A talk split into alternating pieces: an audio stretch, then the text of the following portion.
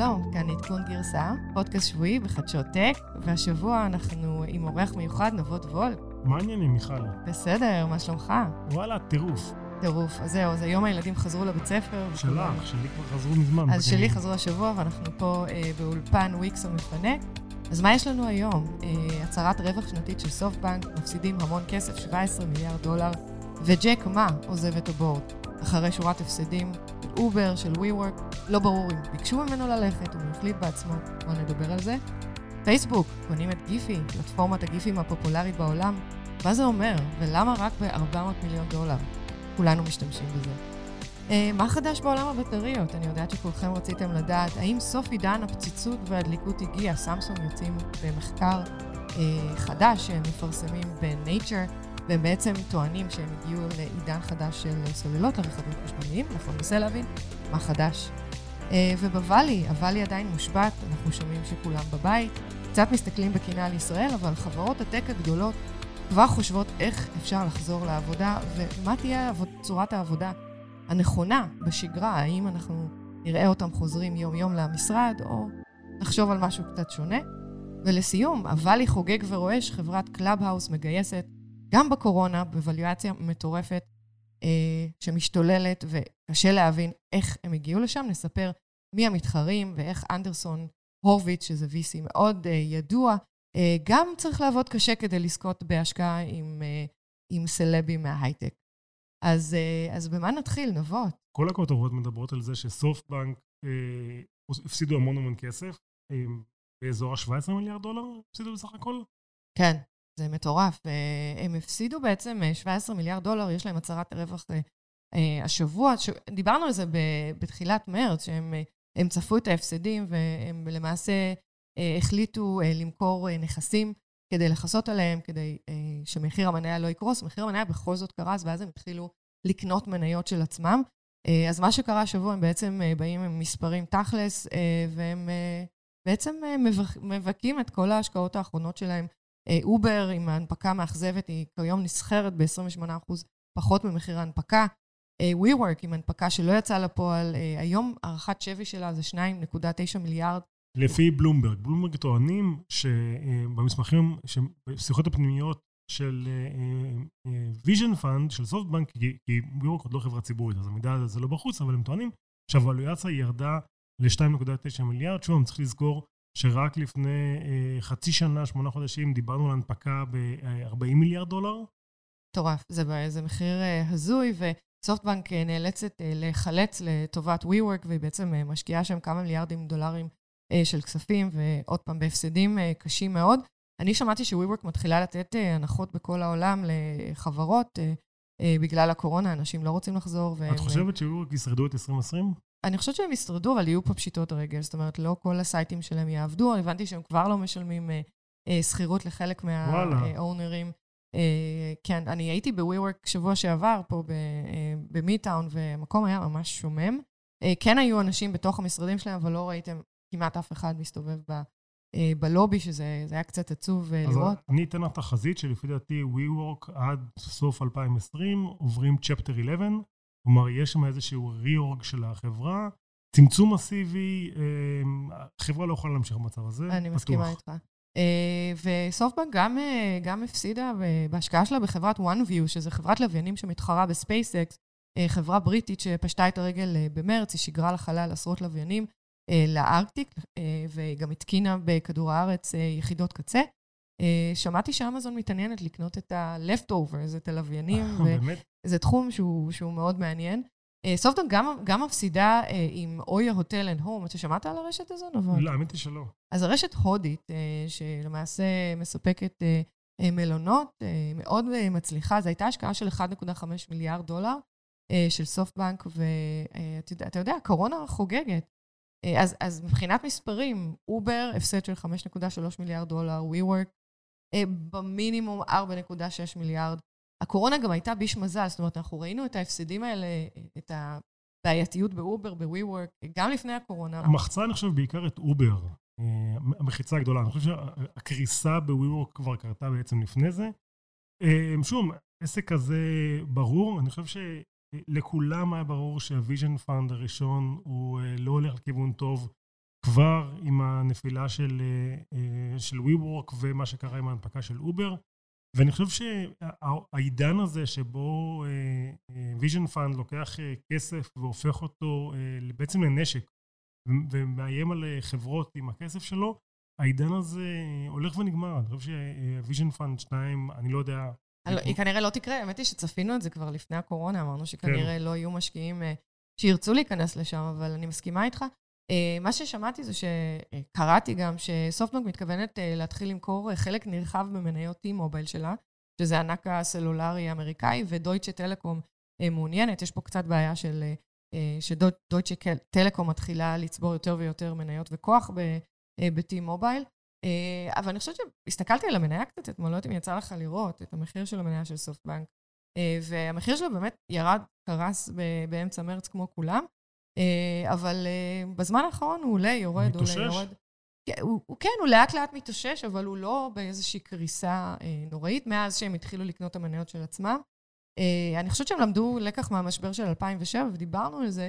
יש להם מזומנים, יש להם asset, יש להם מה למכור. אני חושבת שהם התאוששו והם יצאו מזה, אה, אבל השאלה היא באמת מה עתיד אה, ההשקעות. אה, השאלה, שוב, אני חושב שהמשחק של סופטבנק זה לא לשרוד את המשבר, אלא האם, הם, האם הוויז'ן פאנד של סופטבנק ימשיך להיות גוף משמעותי בהשקעות, ואני ממש לא בטוח. אני חושב שהיום ה brand הזה, אה, שנקרא סופטבנק ויז'ן פאנד, הוא לא brand חזק כמו שהוא היה לפני שנה. אני מסכימה איתך, וזה משהו, זו תופעה חדשה בעצם שיש בעולם, ה brand הזה של הוויז'ן פאנד, כי אפילו אה, VCs הענקיים בסיליקון וואלי לא משקיעים אה, 4 מיליארד דולר אה, ככה בבת אחת בחברות. זה, כן. זה איזשהו טרנד חדש שצמח בכמה שנים האחרונות, ואני חושבת שהוא הגיע, הביא את העולם לאיזושהי בועה מטורפת, אה, לא הגיונית, אה, ואיפשהו טוב שזה מתפוצץ. אני לא מאחלת להם שיקרסו, אבל אני חושבת שוואליואציות מנופחות זה דבר שהוא לא בריא לאף אחד. אה, דרך אגב, ג'ק מה עוזב את, ה, אה, את הבורד של...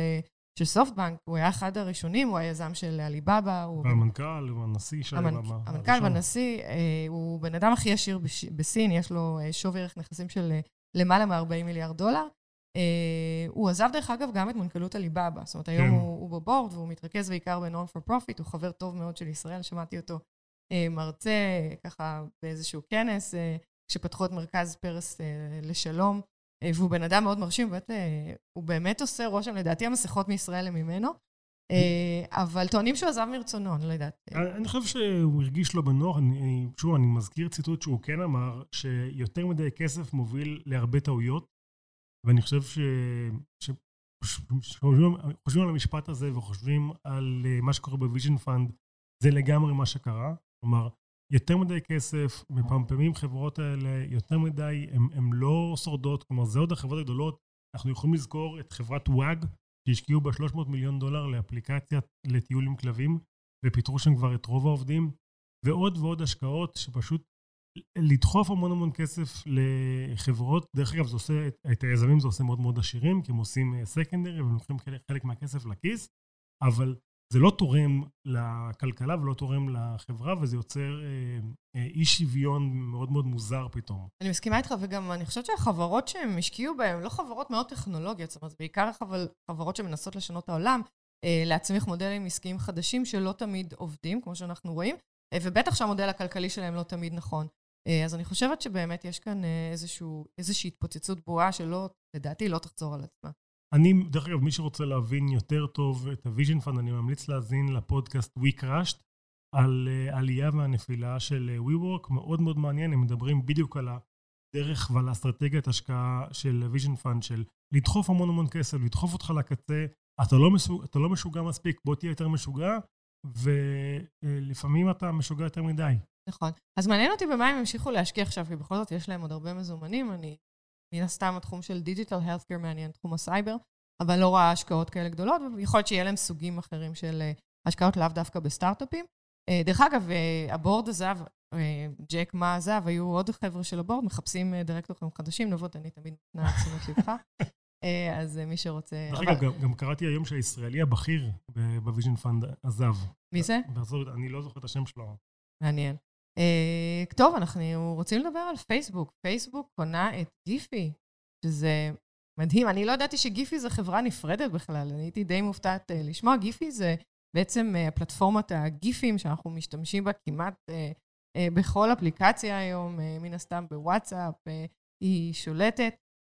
יש לה יותר מ-700 מיליון משתמשים, שבאמת משתמשים באופן קבוע וכמה פעמים ביום. מה, מה זה אומר, נבות? אז שוב, אני חושב שכולנו משתמשים בגיפי, אנחנו לא תמיד יודעים שאנחנו משתמשים בגיפי, אבל בכל אה, אפליקציית social, אם זה וואטסאפ או פייסבוק או whatever, אפילו ב-SMS שאתם מוסיפים גיף של איזשהו reaction מופתע או מצחיק או זברה רוקדת, בדרך כלל, אה, בהרבה מקרים זה מגיע מהשרתים של אה, גיפים, API שגיפים מספקים לכל הפלטפורמות בעולם. ופייסבוק קנו אותם, דרך אגב, ב-400 מיליון דולר, לפי פרסומים, הסבב האחרון של גיפי היה לפי 600 מיליון דולר, אז כלומר, down אה, round. אז המשקיעים האחרונים כנראה הפסידו uh, כסף. זמן קורונה, ה valuationות קצת יורדות, אבל כן, תסביר קורונה. לי, מה מיוחד כל כך בגיפי? זאת אומרת, אני הנחתי עד היום שגיפי זה איזושהי פלטפורמה של פייסבוק, אה, בסך הכל יש שם כמה יצורים נחמדים שקופצים, שאני מאוד, אוהב, מאוד אוהבת להשתמש בהם, אבל מה מיוחד? למה... אז בוא נתחיל מזה שגיפי זיהו בעצם את הפורמט הזה, גיף, שהוא לא פורמט תמונה חדש, הוא פורמט, אנימטד גיף היה בתחילת הווב, אבל מה שהם זיהו מאוד מאוד מדויק בגיף, זה שגיף זה הסושיאל קורנסי המושלם, כי זה אה, סרטון קצר, אה, בלי סאונד, אז, אז לא צריך להקשיב, אפשר, אפשר לצרוך את זה ליד אנשים אחרים. אה, ותוך אה, ממש שנייה הוא מעביר איזשהו משהו אה, מצחיק או מרגש או whatever, והם זיהו את ה social currency הזה, ובעצם התחילו להציע את זה לכל אפליקציה להשתמש בו, ובעצם מה שפייסבוק קנו בעצם, עכשיו, מה, למה פייסבוק צריכים את זה? הרי כל, כל הטכנולוגיה כאן בגדול זה לזהות ולחתוך המון המון סרטים וקטעים, ולהפוך אותם לגיפים, ולתייג אותם, לשים תיוג לגיף של לא יודע מה. של happy או sad, כן, או בדיוק. you want it. או happy, מזל טוב, או whatever, כן. אה, ולשים מלא תיוגים כאלה לגיפים כאלה, זה, זה הטכנולוגיה. עכשיו, הסיבה שפייסבוק קנו את זה, זה לא בגלל שהם צריכים את התיוגים האלה ואת כל ה data בגלל זה, אלא בגלל ה data שהם משיגים. כי בעצם פייסבוק, בעזרת גיפי, יודעים מה אנחנו עושים מחוץ לפייסבוק. הם יודעים, אם אתה שם איזשהו גיף אה, בטוויטר, או אפילו בהודעת אס.אם.אס פרטית, שהיא לא קשורה לפייסבוק בשום צורה, הם יודעים שמיכל שלחה לי את הגיף של סד.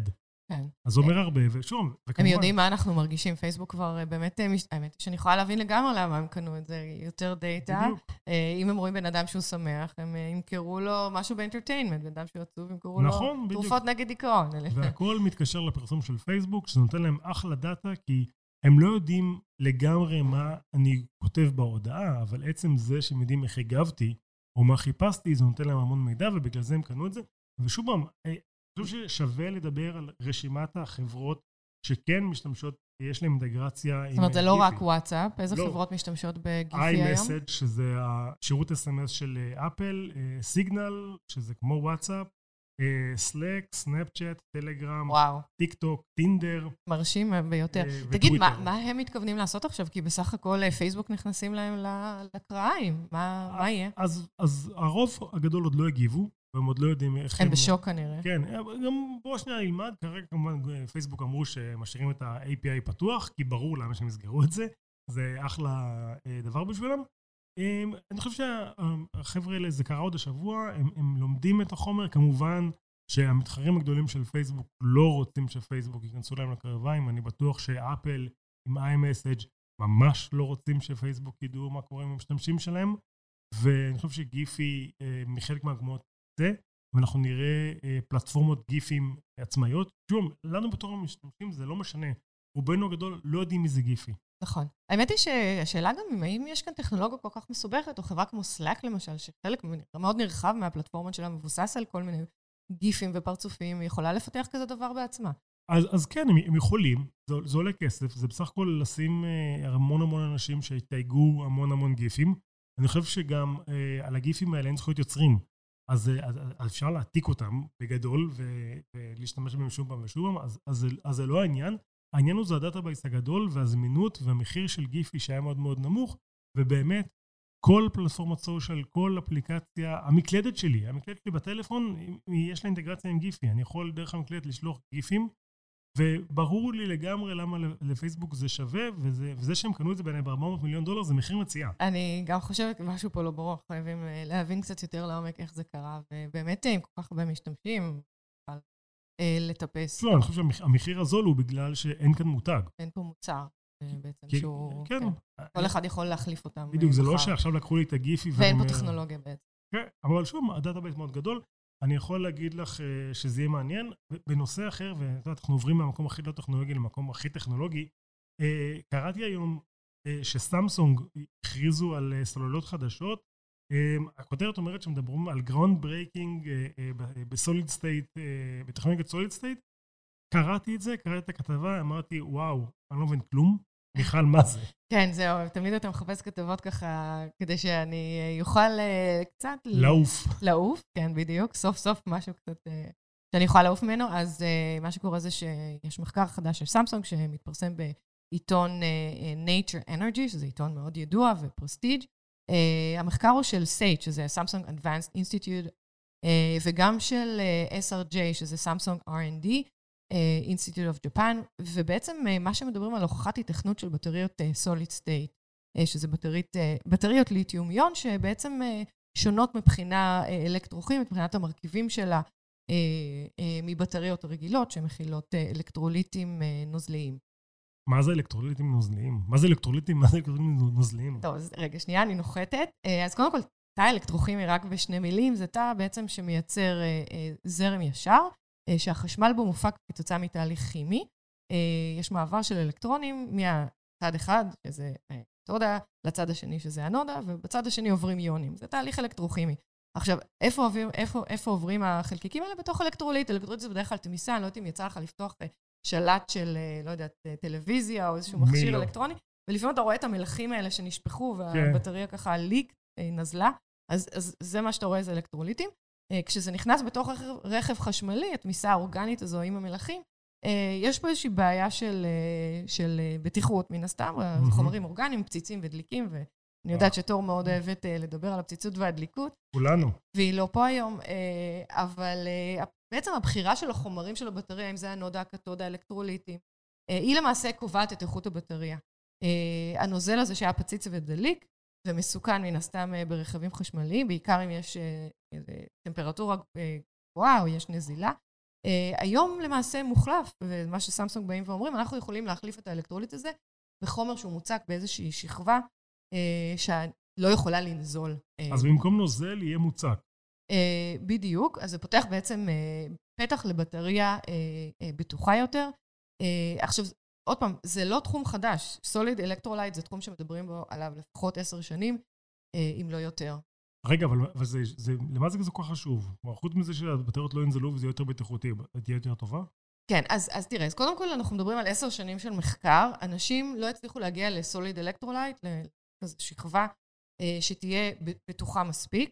אה, מה שקרה עד היום זה יצירה של דנדריטים, שעוד פעם, לא אכנס לעומק, אבל זה סוג של אה, מין קריסטל או גביש שגודל כמו עץ, mm-hmm. והוא בעצם אה, תוצאה של solid electrolyte בתוך, בתוך בטריה, יכול להיות כזה מין עץ שגודל. עכשיו, אם העץ הזה גודל מהאנודה לקתודה, הוא יכול ליצור short, שזה בעצם... קצר.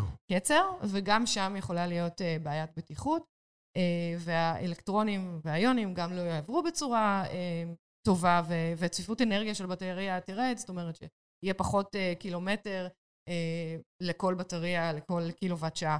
אוקיי, אז, אז אני מפשט את זה בשפה שאני אבין, אז, אז הבטריה תחזיק יותר זמן. כלומר, זה לא כמו הבטריות שלי בטלפון, שאחרי שנה היא מתחילה לזייף, הבטריה תהיה יותר טובה. בדיוק, אז מה שסמסונג אומרים פה, וזה בעצם החידוש, זאת אומרת, זה לא שהם המציאו את ה solid electrolyte, אבל הם הצליחו להגיע אה, לאיזושהי כימיה, שהם שמו איזושהי שכבה של כסף פחמני אה, ליד ה solid electrolyte הזו, שבעצם מונעת את היווצרות הדנדריטים, אה, הקריסטלים האלה, והיא בעצם יכולה אה, להגדיל את צפיפות האנרגיה של הבטריות. זאת אומרת שהבטריה לא... אה, לא תרד האיכות שלה. האיכות שלה לא תרד, והיא בעצם תוכל להחזיק את אותו מספר אה, קילומטרים כמו בהתחלה. זה רק קילומטרים או גם לטלפון שלי? אז זה גם לטלפון, בוודאי, זה לכל מוצר שהוא. מן הסתם ברכב חשמלי, בטיחות וצפיפות אנרגיה הרבה יותר חשובה. אתה רוצה לנסוע יותר קילומטרים. לי יש טלפון, אין לי, אין לי רכב חשמלי, אני חשוב לי הטלפון. אז תקנה רכב חשמלי, זה הזמן. בעיקר בארץ שהמיסים עכשיו עלו וזה כן, עולה 100 אלף שקל יותר. אבל באמת זה, זה, זה משפר את ה-capacity, שזה בעצם אחת הבעיות העיקריות שאנשים מפחדים לקנות רכב חשמלי, זה מה אם אני אתקע בלי, כן. בלי אנרגיה, בלי, בלי אלקטרונים ולא יוכל להטעין, אז בעצם כל שיפור שיכול להיות להעלאת צפיפות האנרגיה הוא שיפור מבורך. מעבר לזה מדברים על בטיחות, שזו בטריה שהיא הרבה יותר בטוחה, כי היא לא יכולה לנזול. אז זה, אז, אז זה הסוף של הפציצות והדליקות של הסוללות? אמ, אני לא רוצה להגיד שזה הסוף, כי גם פה אני בטוחה יכולים להיות אה, מקרים יוצא דופן, אבל יכולים לקרות. אמ, בוא נגיד ככה, המאמר מפורסם ב-Nature. Nature זה מאמר שכל אחד יכול לקרוא. אה, זה כנראה old news כבר בסמסונג, mm. אני בטוחה שסמסונג הגיעו לפיתוח שהוא אפילו יותר טוב מהדבר הזה. אה, וכן, סמסונג זה חברה טובה, היא מוכרת בטריות לרכבים חשמליים, אני בטוחה שהם עושים את המיטב כדי שלא יהיו פציצות ודליקות. אבל את יודעת, מיכל, אני קורא המון על פיתוחים של סמסונג, ואני לא רואה אותם, אני, כלומר, הם לא מגיעים. מה, מה קורה? זה, את חושבת שזה יגיע? מתי, מתי נראה את הסוללה הזאת שבאמת מחזיקה לא, סמסונג כבר, הם, הם כבר מייצרים בטריות לטלפ, לטלפונים, הם מייצרים בטריות לרכבים חשמליים. אני יודע, אבל סוליד סטייט? סוליד סטייט זה שאלה טובה, הם לא פרסמו תאריך מתי למעשה הבטריות האלה יצאו לשוק, לדעתי הם כבר uh, מאוד קרובים ל production. כן? אם אתה שואל אותי, סמסונג זו חברה מאוד מדויקת, הם לא היו מוציאים מאמר ב-Nature ושמים tag של ה-Research Institute uh, עליו, אם זה לא היה דבר שהם באמת מאמינים בו, להפך, לדעתי הם כבר uh, הרבה קדימה. Uh, לא ו... יודע, אני יצא לי לעבוד עם סמסונג, אני לא חושב שהמדע זה מה שעמד מול, מול עיניהם, אני חושב שמה שעניין אותם בדרך כלל זה ה business. נכון, הם מאוד, אה, מאוד אה, מונעי business, וזו חברה מדהימה, ובאמת אה, אנחנו רואים שיש להם הרבה חדשנות בארץ, הם עובדים עם הרבה סטארט-אפים, ואני חושבת שהם אחד המובילים בעולם בתחום הזה של בטריות. דרך אגב, עוד מילה קטנה על הבטריות, זה לא רק שהיא יותר יעילה ובטוחה, גם הרבה יותר קל לארוז אותה ולייצר אותה, כי היא באמת מוצקת, אתה לא צריך להכניס נוזל לתהליך אה, הייצור, היא גם תחזיק יותר cycles, אה, היא בעצם תחזיק יותר זמן מעמד. כן, זה מה שחשוב לי, אבל סוללה מוצקת, אפשר לייצר גם בצורות אחרות, או שתמיד חייבת להיות בצורה של סוללה הבלוק הזה?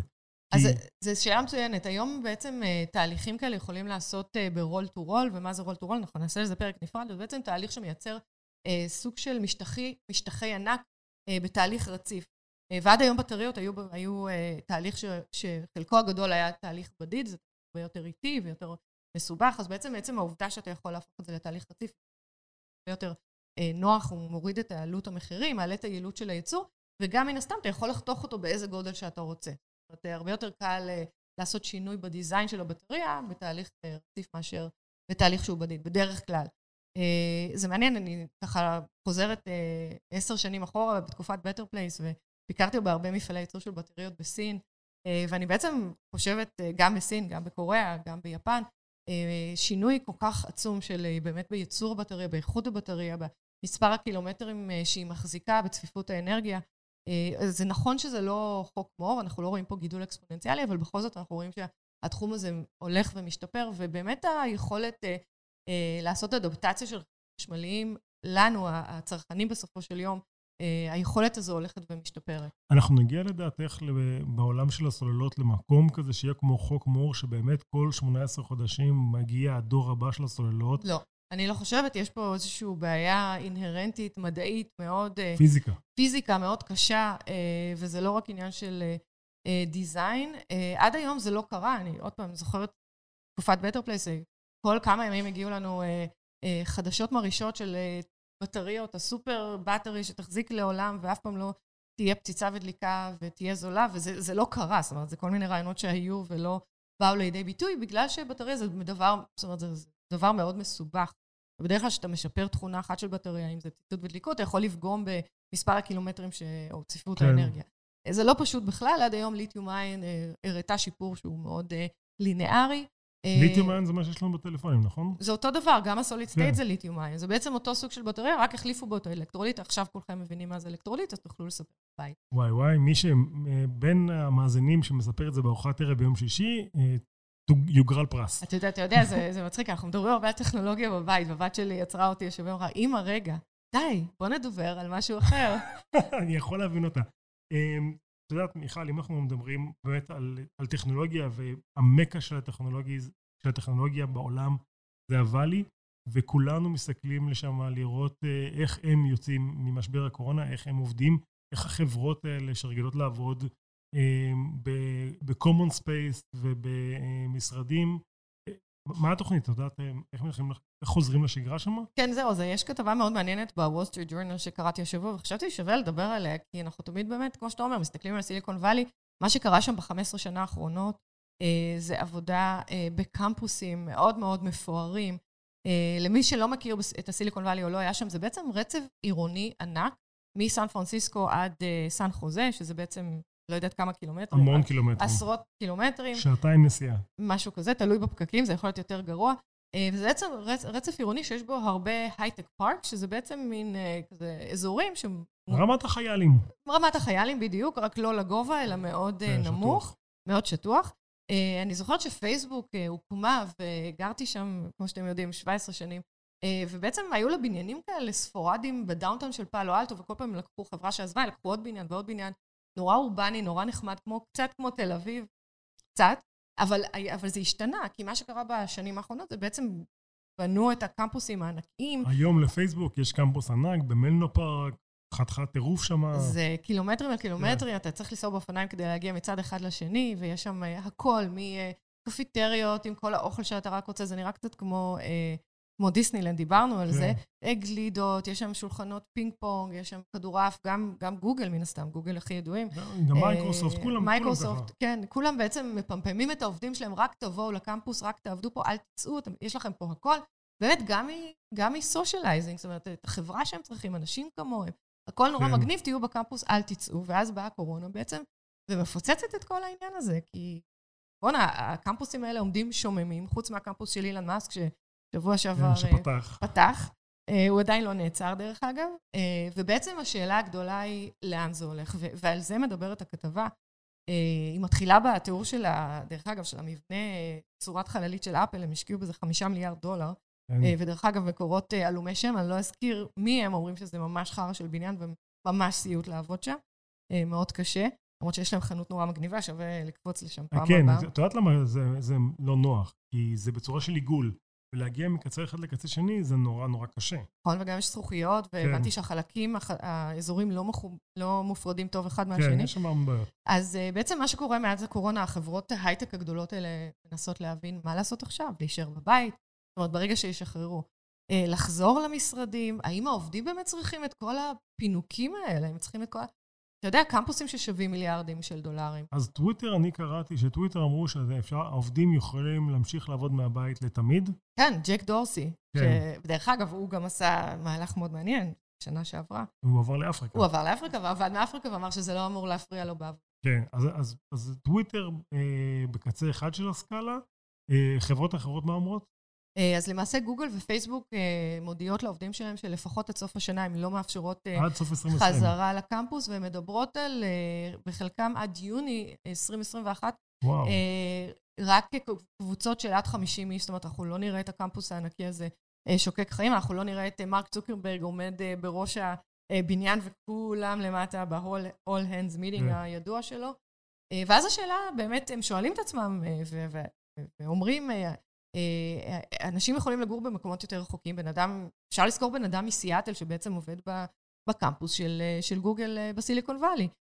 המשרדים יותר זולים, אין פקקים, אין הפסקות קפה, אנשים באמת מאוד יעילים שהם עובדים מהבית. אבל את חושבת שזה יחזיק? כי אני חושב שהתפוקה יורדת. אני חושב שאתם לא עובדים, שאנשים לא עובדים ביחד, עצם זה שאני לא יכול להרים את הראש ולהגיד, מיכל, מה עשית ב...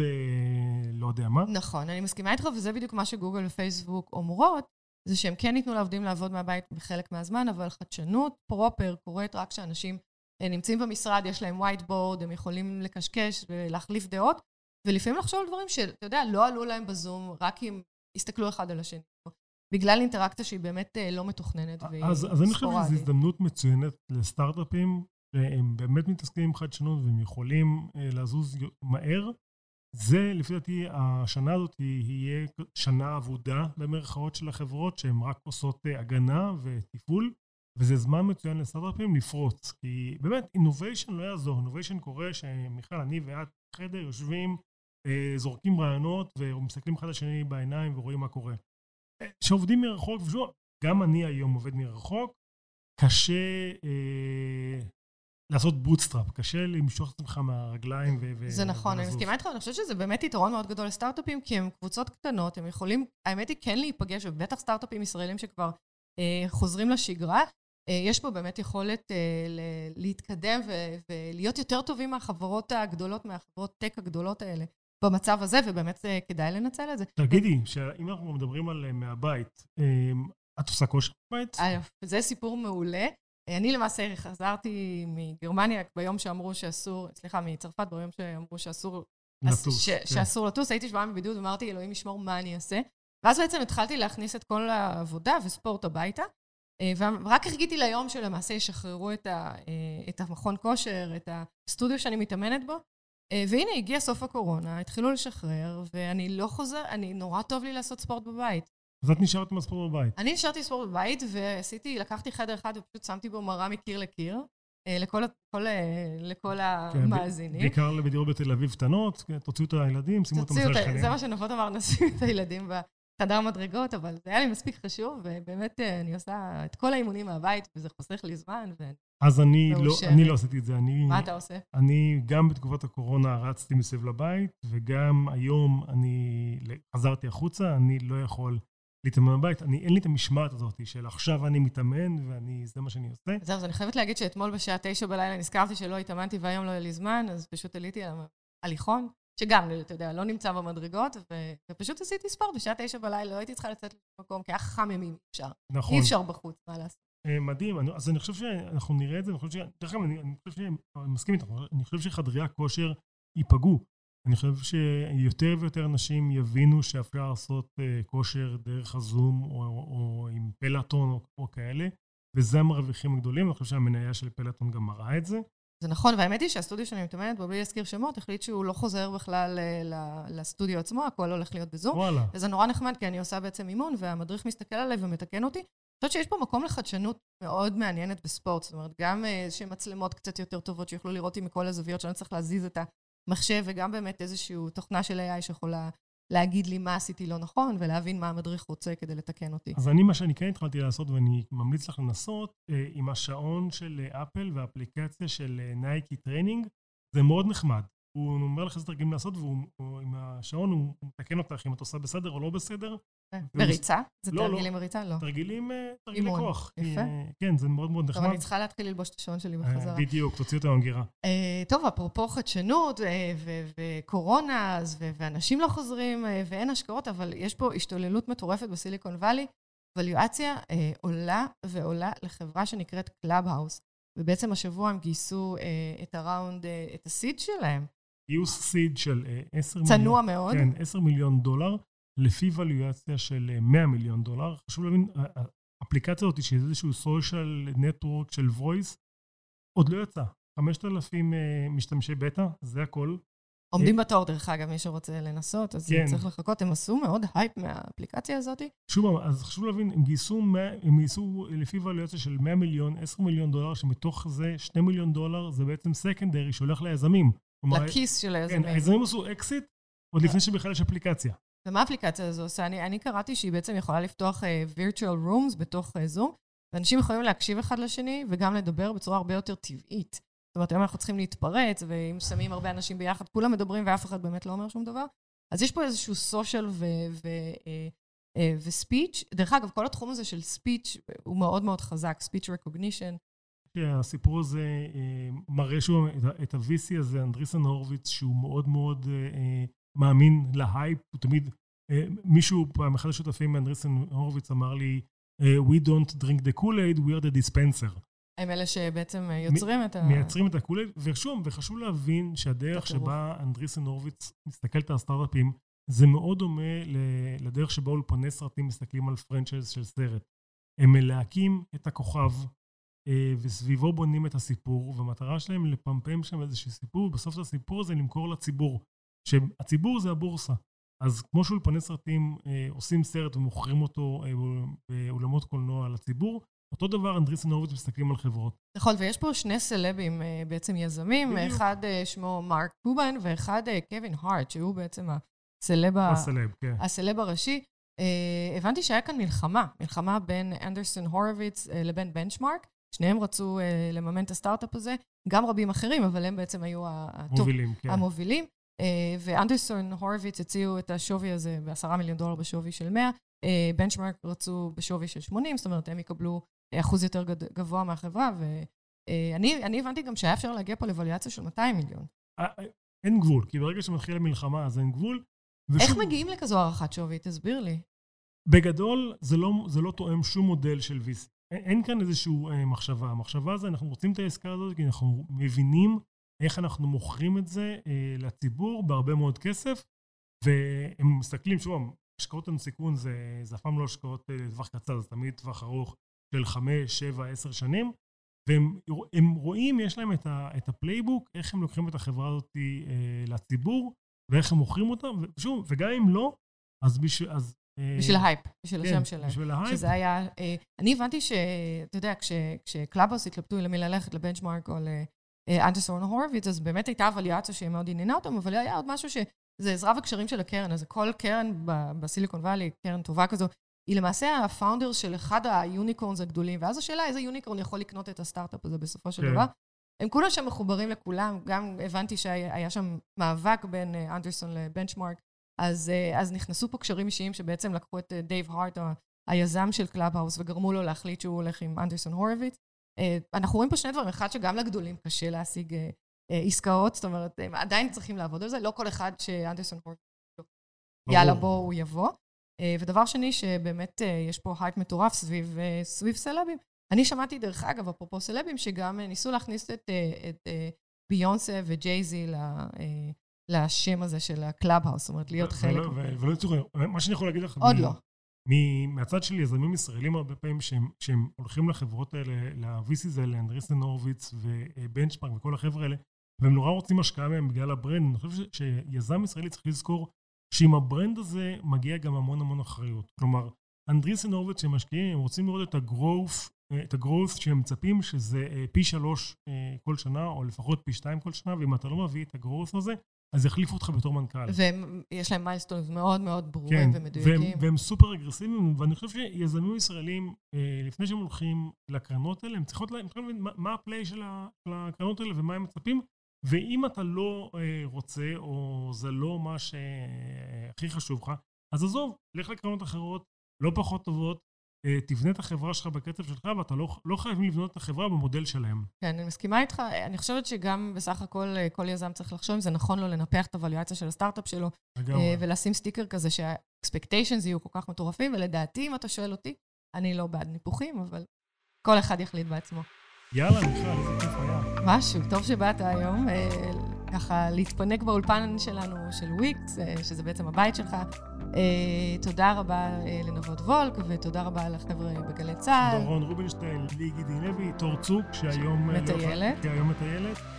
זהו, אנחנו מקווים שכולכם חוזרים לשגרה בצורה בטוחה, ועדיין מקפידים לשים מסכה, לשתות מים חמים, קרים.